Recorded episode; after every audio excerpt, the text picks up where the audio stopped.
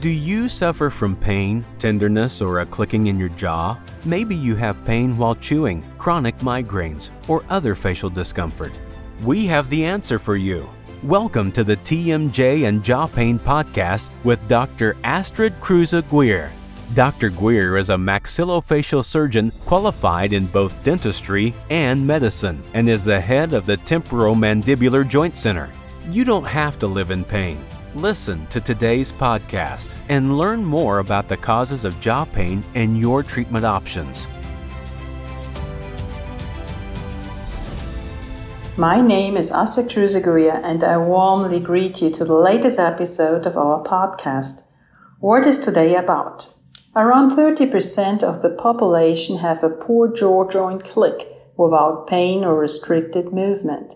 My patients often ask me about the course and treatment options for poor temporomandibular joint cracking, so I thought I would share the background of cracking in the temporomandibular joint, also called TMJ, with you today in this podcast episode. What types of cracking in the TMJ are there? The clicking of the TMJ can be subdivided according to the point at which it occurs during jaw movement. Now for the opening of the mouth. A rough rule is if you open your mouth as wide as possible, about three fingers width, I mean index, middle, and ring finger, normally fit between your upper and lower front teeth. If you precisely measure the distance between the incisional edges of your upper and lower front teeth, it should be between 40 and 45 millimeters. The opening movement of the lower jaw is divided into thirds first or initial third, I mean the first 13 to 15 millimeters, second third or intermediate, the middle 15 to 30 millimeters, and the last third or terminal one. These are the last 30 to 40 or 45 millimeters mouth opening. The cracking noise can be classified according to when it occurred. I mean whether it occurs in the first third, second third, or last third.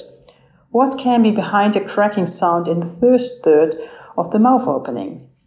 A typical sign of a joint disc that is too flexible, also known as hypermobile disc, is the cracking within the first 13 to 15 millimeters of the mouth opening.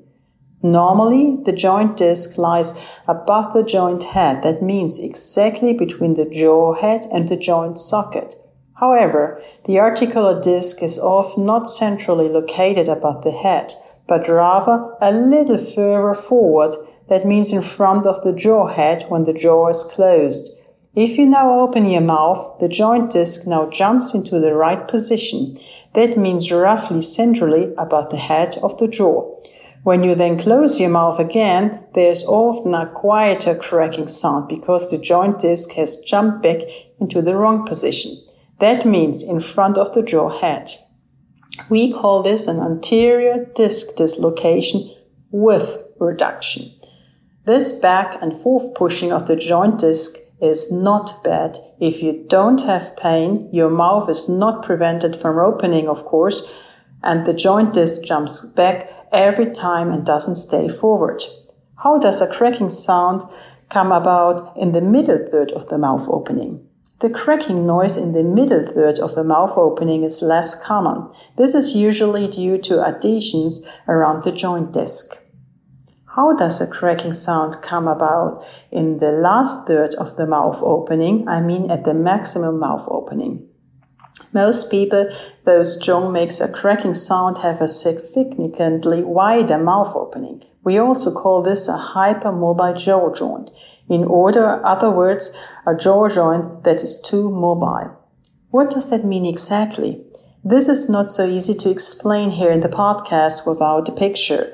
Normally, the head of the jaw can only reach the so-called tuberculum, a bony boundary, when the mouth is open to its maximum extent. However, some people can move the jaw head beyond this limit, in which case the mouth opens 60 millimeters or wider. It is often women, since women can have softer ligaments due to hormones, but of course some men can have an overly mobile jaw joint. So if you should have a mouth opening of 60 millimeters or more with a crack, I recommend that you do it without a maximum mouth opening if possible. I know this sounds easier than done, but when yawning or biting, remember not to open quite so wide. But what happens if the mouth suddenly can no longer be closed? In other words, the mouth remains open. In such cases, one should try to set the jaw back in place since the head is now pinched in front of the bony limitation, in front of the tuberculum, and cannot come back. If you can't do this yourself, you should see a dentist or doctor nearby so that he or she can set your jaw back in place. The important thing is to function as quickly as possible. Afterward, the jaw should rest for a few days. That means the person should consume soft food, or, as I always say, banana consistency, and avoid opening the mouth as much as possible. Otherwise, the jaw will dislocate again because of the stretched ligaments. What can you do if your jaw keeps dislocating and you can't put it back into place? There's no fixed rule on this. I always say that if the jaw is dislocated for more than three times per year and that a doctor or dentist needs to relocate it, I would consider surgery first. What is done during this surgery? There are different procedures. You can either increase this bony front limitation so that the jaw head can no longer slide over this obstacle, or you can remove this bony limitation with a fine diamond so that the head can slide further forward, but also back again without any problems.